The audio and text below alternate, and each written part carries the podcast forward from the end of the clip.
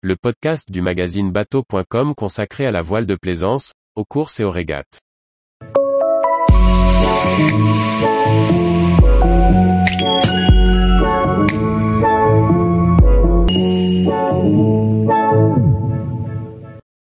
Catherine Chabot, je n'imaginais pas revenir à la course au large en solitaire.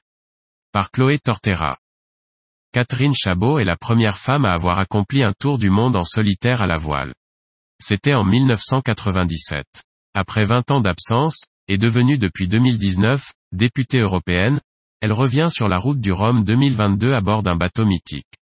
Elle espère terminer la course après son dématage en 1998 tout en portant les valeurs de la mer, qu'elle défend. Depuis 2019, Catherine Chabot parle mer au quotidien au sein du Parlement européen. Si elle la pratique occasionnellement en équipage de manière personnelle, elle revient sur cette route du Rhum 2022 dans l'espoir de terminer cette course qu'elle n'a jamais terminée. D'autant plus sur le bateau qu'il a vu consacrer première femme à accomplir un tour du monde en solitaire et sans escale à la voile. Vous avez arrêté la course au large il y a 20 ans, pourquoi ce retour à la compétition? Ce n'était pas du tout prémédité lorsque j'ai lancé ce projet il y a un an et demi. Je n'imaginais pas revenir à la course au large en solitaire. J'ai continué de naviguer en équipage, en croisière, pour le plaisir, mais je n'ai pas fait de solitaire depuis 20 ans. Je parle de la mer tous les jours depuis des années, et, plus j'en parle, moins je pratique. Les enjeux maritimes ne sont pas au cœur des préoccupations du Parlement européen. Je profite de la résonance médiatique de la route du Rhum pour parler des dangers qui guettent la mer. C'est jackpot, car je n'ai jamais autant parlé de ce que je fais au Parlement européen. Je fais bien plus de médias que depuis mes deux ans de mandat. Si je n'avais pas aussi envie de retrouver le large en solitaire, je n'aurais pas été aussi motivé et je ne me serais pas engagé. Je vais retrouver la navigation en solitaire sur une course que je n'avais pas finie en 1998. J'ai surtout l'opportunité de faire cette course, car j'ai déjà le bateau. Pourquoi avoir choisi d'intégrer la classe Rome Mono? Très concrètement je suis incapable d'aller en classe IMOCA, et ce n'était pas l'objectif.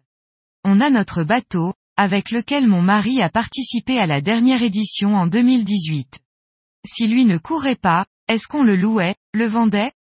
J'avais du mal à imaginer qu'il parte avec quelqu'un d'autre alors que j'avais envie d'y aller. Pouvez-vous nous présenter votre bateau, le cigare rouge? J'ai de la chance que mon mari l'ait fait restaurer. Après sa participation il y a quatre ans, il était encore inscrit pour cette édition. Me sentant très motivé pour y participer, il m'a laissé sa place. Le Cigare Rouge est un bateau de 1990, construit pour Jean-Luc Van Den Ede, et conçu par Philippe Harley. Il a couru le Bock Challenge, le Vendée Globe et a terminé second sur l'édition de 1993. Je l'ai loué au dernier moment pour le Vendée Globe de 1996 à 1997 sous les couleurs de Whirlpool Europe 2. C'est le bateau avec lequel j'ai gagné le titre de la première femme à avoir accompli un tour du monde en solitaire à la voile. Ce n'était déjà pas le plus performant des bateaux en 1996. La philosophie de VDH et de Philippe Harley n'était pas celle de l'époque, qui voyait naître des bateaux plus larges et plus rapides dans les allures débridées. Moi-même, j'ai fait construire un bateau plus large pour mon second Vendée Globe en 2000 à 2001. Il a l'avantage d'être très marin, facile et sûr. Mais ça sera physique pour moi. Je fête mes 60 ans à la fin du mois de novembre. J'ai envie de m'y challenger. En 2005 il a été récupéré par une association, mais a été abandonné. Il était à flot à La Rochelle depuis des années, sans bouger et complètement pourri. Je m'étais déjà posé la question de le récupérer, mais je n'avais pas la motivation. Il a finalement été sorti de l'eau de nouveau abandonné sur le quai pendant plusieurs années. Mon mari, Jean-Marie Patier, plaisancier amateur, cherchait un bateau pour faire la route du Rhum 2018. C'est aussi grâce à ce bateau que l'on s'est rencontré avec mon mari. VDH nous avait invités à bord à l'arrivée de Karen Lebovici, qui avait couru le vent des globes à son bord. Il y a quatre ans, Jean-Marie a fait rénover le bateau au sein du chantier V1D2 à Caen. Sur le papier, il a été redessiné et allégé. Il n'y avait pas besoin de garder toutes les cloisons comme il sortait de la Jojimoka. La quille a aussi été changée. C'est Eric Levé du cabinet Lombard qui a géré la transformation de la nouvelle quille. On a récupéré celle de l'ancien Foncia de Michel Desjoyaux. Comme elle était plus fine, il a dessiné une dérive à l'avant du mât. Le gréement et le mât sont d'origine. On a uniquement changé quelques pièces. Il a gagné en performance. On a aussi ajouté une grand voile à corne, ça n'existait pas à l'époque. Le gain est notable. Il reste très marin et fiable, mais très spartiate, mais moins violent que les IMOCA actuels. Quel est votre objectif sur cette route du Rhum? L'objectif sportif est d'abord de terminer la course. Mais, dans un coin de ma tête, je sais que le bateau peut faire un podium. Je vais être motivé. En 1998, j'avais couru contre le cigare rouge. J'ai bouclé la traversée, mais fini hors course parce que la tête de mât a cassé. J'ai la frustration de cette course inachevée. En plus, de la finir en course m'aidera à mieux porter mon message. Mon défi pour l'océan porte sur l'importance des enjeux liés à la mer et à la préservation des océans. J'ai réalisé mon parcours qualificatif dans le cadre de la Dream Cup et j'ai finalement gagné la course. Ça m'a réconforté, et conforté dans l'idée de pouvoir faire quelque chose. Je peux encore faire du résultat. Après, tous les bateaux de la classe mono de la route du Rhum n'étaient pas engagés sur la course, notamment le favori Jean-Pierre Dick. Dans ma classe, la quasi-totalité des marins ont du temps pour naviguer alors que moi très peu. Comment vous êtes-vous préparé Avant la Dream Cup, j'ai couru l'Armen Race avec Jean-Marie et des amis. Je n'ai pas eu le temps de faire ma qualification avant du coup je l'ai faite en course. J'ai fait quelques sorties, mais finalement très peu. Je n'ai pas navigué autant que je le voudrais avec mon mandat au Parlement européen. Ma prochaine navigation sera le convoyage. Bien sûr que j'appréhenderai si les conditions sont très musclées au départ. Il y aura forcément un peu de stress. C'était le cas avant de partir sur la Dream Cup. Mais j'ai pris énormément de plaisir. Dans toute ma carrière de navigation, j'ai toujours eu des conditions clémentes. Au retour de la Dream Cup, il y avait des rafales à 30 nœuds au portant et j'ai adoré.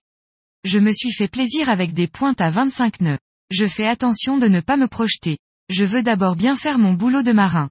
Je sais le faire. J'ai beaucoup travaillé sur le physique depuis plusieurs mois, notamment en pratiquant du pilate. J'ai aussi suivi un programme diététique.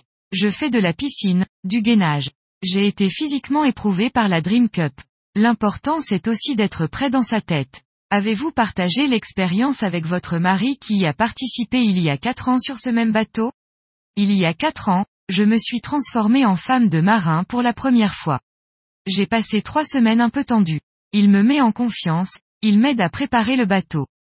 Il me fait partager son expérience, notamment sur les manœuvres, parce que le bateau a un peu changé. Il va m'accompagner pendant la course et c'est génial. S'agit-il d'une dernière course ou pourrait-on vous recroiser sur d'autres courses? J'ai continué de naviguer en équipage sur ce bateau, comme je l'ai fait sur la Transquadra, le Fastnet, la Transmanche. Et je continuerai peut-être. C'est un one-shot, lié à la fois à mon mandat européen. La députée s'engage et a envie de retrouver ce lien avec la mer, dont je parle tous les jours, et des enjeux maritimes et de l'importance d'intégrer le carbone bleu dans le paquet climat. J'ai un projet de décarbonation du transport maritime, un amendement sur la propulsion vélique, décliné de la course au large ou de l'America's Cup. J'ai essayé de promouvoir cette aile rigide. C'est beaucoup de pédagogie. L'Europe s'intéresse à la mer par la pêche, mais la mer ce n'est pas que la ressource halieutique. Elle est impactée par le changement climatique, la pollution, les ressources. Comment concilier engagement politique, écologique et participation à un événement d'hypertechnologie? Rendre la course au large et la plaisance plus responsable a été mon travail pendant des années, après mon retrait de la course au large. Notamment avec mon projet de voilier du futur, proche en philosophie de celui de Roland Jourdain, avec des matériaux biosourcés et de la fibre de lin. Quand en 2018, j'ai lancé l'appel pour que l'océan soit reconnu comme un bien commun de l'humanité, la classe IMOCA et la route du Rhum ont été les premiers à relayer l'appel. Il y a de plus en plus de coureurs engagés, des organisateurs de courses au large qui mettent en place des solutions, des partenaires qui commencent aussi à changer. On pourrait être plus efficace et aller plus loin en se mettant tous autour de la table. Je voulais organiser les assises de la course au large et développement durable. J'ai participé à plusieurs travaux sur le sport et le développement durable avec la ministre des Sports Chantal Joanneau, notamment lors de la candidature de la France aux Jeux Olympiques. Je suis co-signataire de la tribune pour une course au large moins polluante, récemment publiée. j'ai de longues discussions avec le responsable RSE de la route du Rhum. À l'instant T, il faut regarder dans le rétroviseur. Il y a quatre ans, on n'en était pas là. Il faudrait réunir les classes, les skippers, les organisateurs de courses, les villes de départ et d'arrivée, les sponsors, les institutions de la Fédération française de voile et les clubs et des associations environnementales autour de la table. On peut véritablement accompagner la réflexion. On n'a pas le choix. Il ne devient pas décent de ne rien faire. On a une responsabilité. La course au large est un formidable terrain d'innovation et d'expérimentation qui peut bénéficier de la décarbonation du transport maritime, de la plaisance. C'est urgent. J'essaye de pousser les organisateurs du Vendée Globe dans cette voie-là. La classe IMOCA se développe aussi à ce niveau. Des coureurs sont engagés, mais tous ne sont pas prêts à rogner sur la performance. Ils y seraient beaucoup plus enclins, si les règles et les démarches étaient les mêmes pour tout le monde. Tous les jours, retrouvez l'actualité nautique sur le site bateau.com. Et n'oubliez pas de laisser 5 étoiles sur votre logiciel de podcast.